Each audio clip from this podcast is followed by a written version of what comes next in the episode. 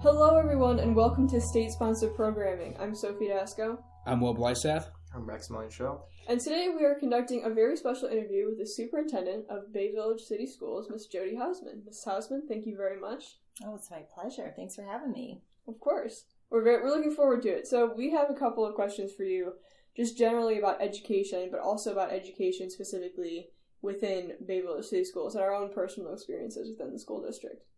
So, if we want to get going, you can take the first question, Mr. Shaw. All right. So, this is a real basic question. Why did you decide to become the superintendent? So, um, I was a teacher for seven years, and I don't think at one point when I was teaching I ever thought I'd be a superintendent. Uh, sometimes certain pathways take you there, and you never plan on that. So, when I was a teacher, I had many, many principals, and I decided I would be a principal because I just kept getting new principals when I was a teacher. And I really enjoyed that experience. Um, then one of my superintendents said, Hey, we'd really like your help in curriculum and instruction. And so I was asked to do that, and I did that as my next step in my career. And I loved being able to be a deep learner in something, which is, you know, what's really fun about learning when you can really just dive in deep and know it so well. And then I was asked, Would you like to be a superintendent? So it was just one of those things that you arrive there, but you're grateful because I've always been in a family and a way of life in education. It's it's a way of service to others. So it's an honor whether you're a teacher or a principal or any role in education, it's a it's a way of service to others. So that's how I see it. So I don't know if that answers your question, but that's how I arrived at being a superintendent. Nice. What subject did you teach? I taught elementary school, so I taught multiple subjects. So. Oh, nice. Mhm. So, how do you feel about the increasing pressure to incorporate technology into the classroom? I know that we, the three of us, have been a little bit frustrated with the increased need to work on computers, increased need to have the Chromebooks. And without directly saying so, some of our teachers may or may not feel the same way. So, the increasing pressure of technology in the classroom, what's your opinion on that? Meaning, can I clarify? Meaning that you like using the Chromebooks for as a learner, or it feels um, like too many boundaries are put with Chromebooks? I wouldn't necessarily say boundaries. It's just not necessarily something that I wanted, with all due respect. It's not necessarily something that I feel is as educational as it could be. Yeah. I think it provides a greater distraction than a benefit. But I think uh, when I actually did my robotics podcast yesterday, and I talked to one of the students, and I and I asked a very similar question, and I said, "So, what do you think about technology?"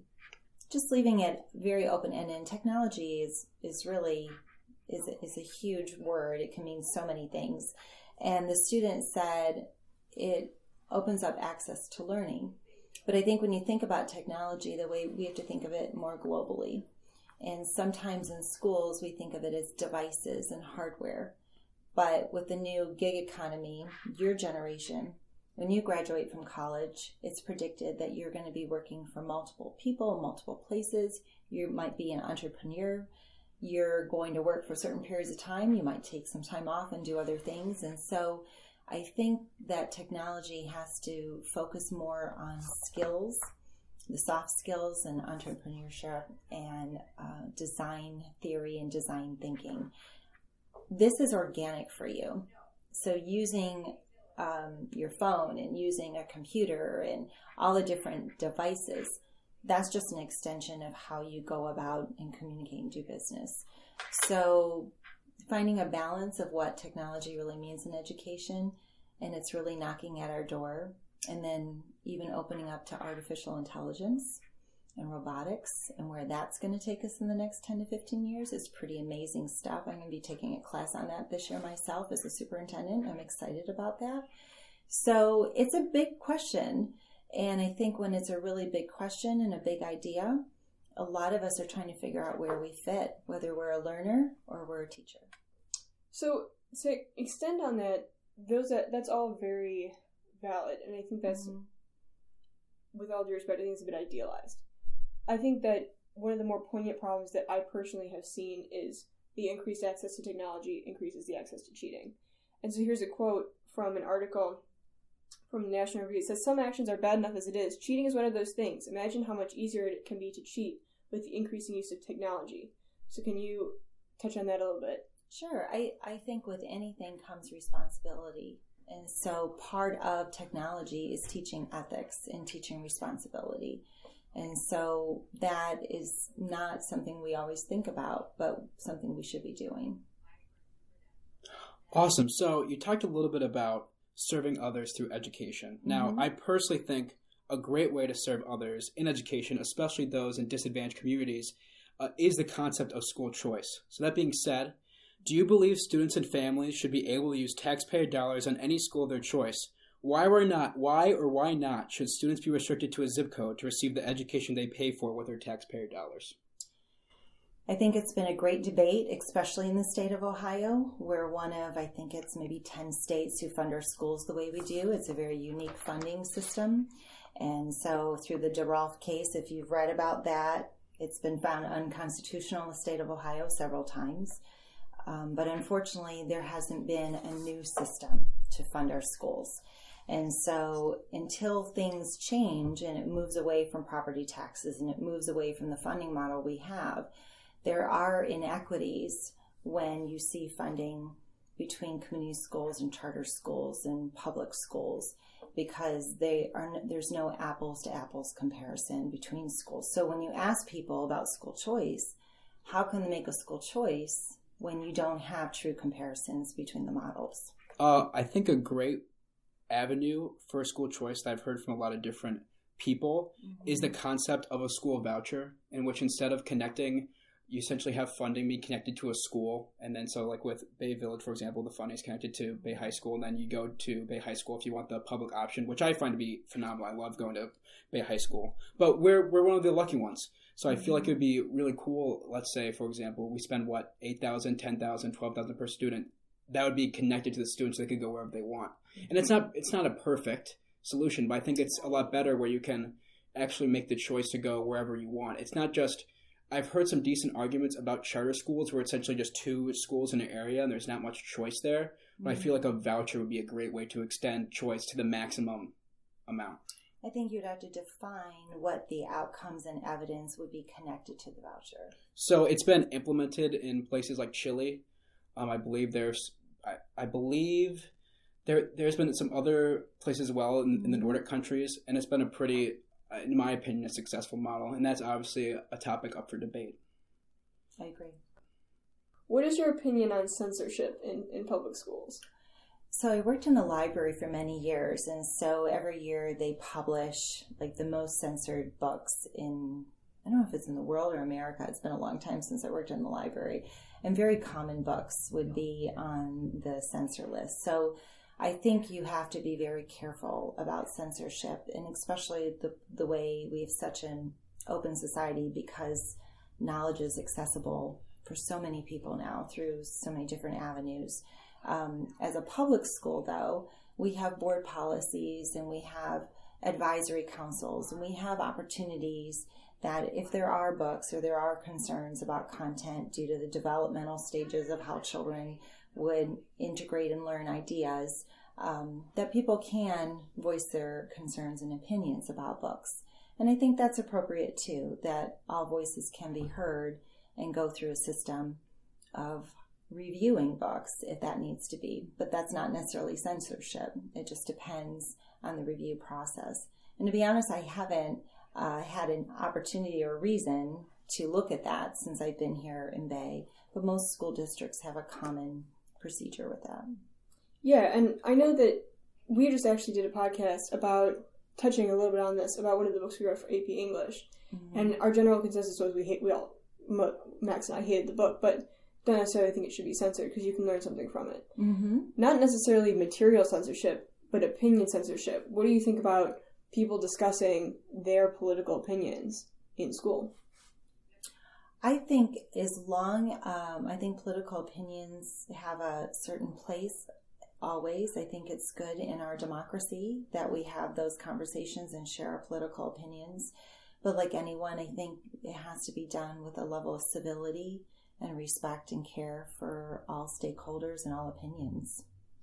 I've never met any people that are more intelligent and better at sharing their political opinions than the people at Bay High School. Our peers and our teachers both. That's very, awesome. very intelligent. It's really cool to see. So I bet. Okay, so in the past 30 years, federal spending per pupil has increased by 117%, while NAEP, which means National Assessment of Educational Progress scores for 17 year olds, have remained virtually stagnant. Now that the age of 17 is around the age in which students complete their K through 12, K through 12 education.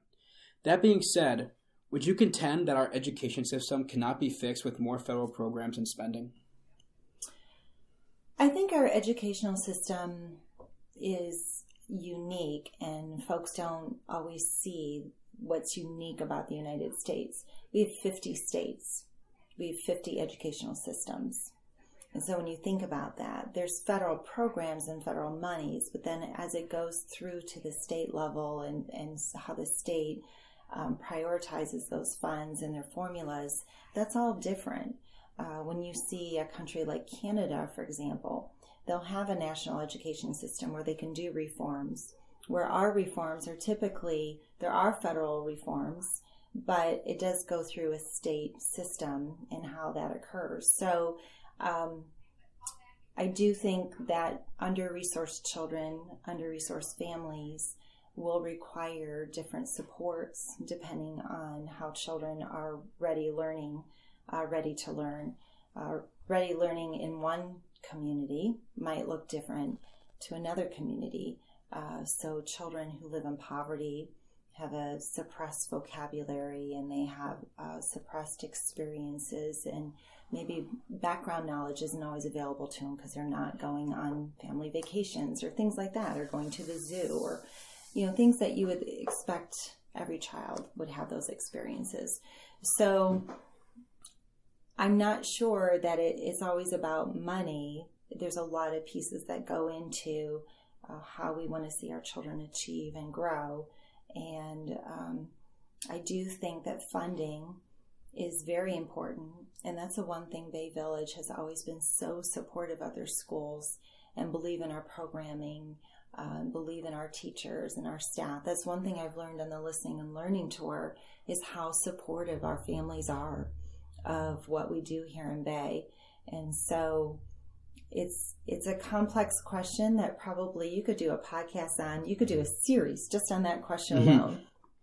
So those are just a few of my thoughts. Well, just to touch on a little bit what you said, so you were talking a little bit, and I completely agree about how there's people in disadvantaged communities who aren't read to, uh, and there's not a lot of community involvement. And I completely agree that private and public, some of the best schools are those with high community involvement. Uh, with Mhm. St. Ed's and Ignatius, they have their own sort of community and high community involvement in a similar way as to Bay has its own community involvement. And also to touch a little bit about the disadvantaged communities, that's why um, I'm a big supporter of school choice because in Bay, we are very lucky to have really awesome administrative systems, and you can put more funding, and it works because we have the proper channels.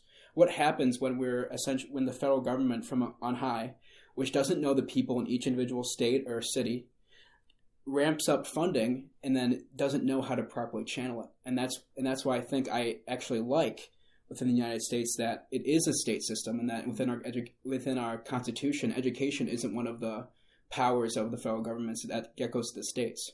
And every local district gets a different amount of federal funding based on the needs of that district. So in Bay Village, we don't receive a high amount of For federal sure. funding. to talk a little bit about the programs that we have here at Bay High School and some of the things that we've seen on a more personal level. Mm-hmm. Regarding the past half day for the boys soccer team, how do you retort to those who say the administration favors athletics over the arts? It was for the girls' soccer team. So um, they went to state, and and then the boys went to cross country state the next day. So I would not think that we favor it over the arts at all. Um, at least from my perspective, coming in. So on my opening day, the band was featured as part of my opening day and surprised the entire staff, uh, and that was super fun. Um, met with the show choir students. It was the Mhm. first class where I got to spend an entire uh, classroom period with the show choir and really learn about them and talk to them. Um, I think that music and fine arts is extremely important because my own children have had those experiences. We weren't necessarily, we had some athletics in our family, but music was uh, definitely a bigger part of our lives. So I think when you have something so unique and so special uh, that girls soccer goes to state and might only happen once every 15 years, we want to honor that and, and, make that available. But I would imagine if there's something that touched across the entire school community in any of the programs, uh, we would want to do the same depending on, on what it is and, and what it looks like. Very good. Um, here's a real quick question. What are you looking forward to the most as the new superintendent? When this is the first time in my career I have not been attached to a school building. So when I was a teacher, I was obviously in a school building, a principal, a director, I was attached to a high school. In my previous job as superintendent, I was attached to a high school, my office. Here I am not.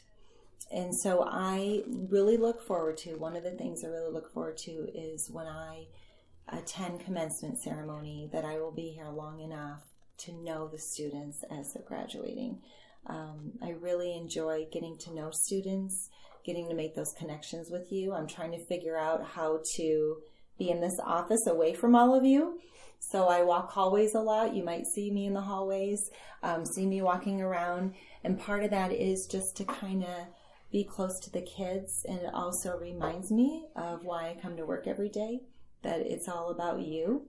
And so I think that's what I most look forward to in Bay is getting to know all of you well enough that I know Max in the hallway and Sophie in the hallway and Will in the hallway and many more of you. Excellent.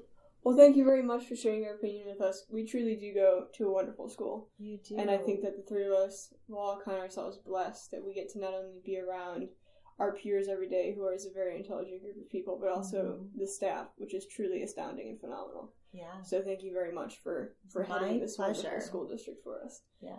This has been an episode of State Sponsored Programming. Today we covered a range of educational topics, interviewing our superintendent, Ms. Jody Hausman. Thank you very much for tuning in to our latest episode of State Sponsored Programming. I'm Sophie Dasco. I'm Will Blysath. I'm Maximilian Shaw. Signing off.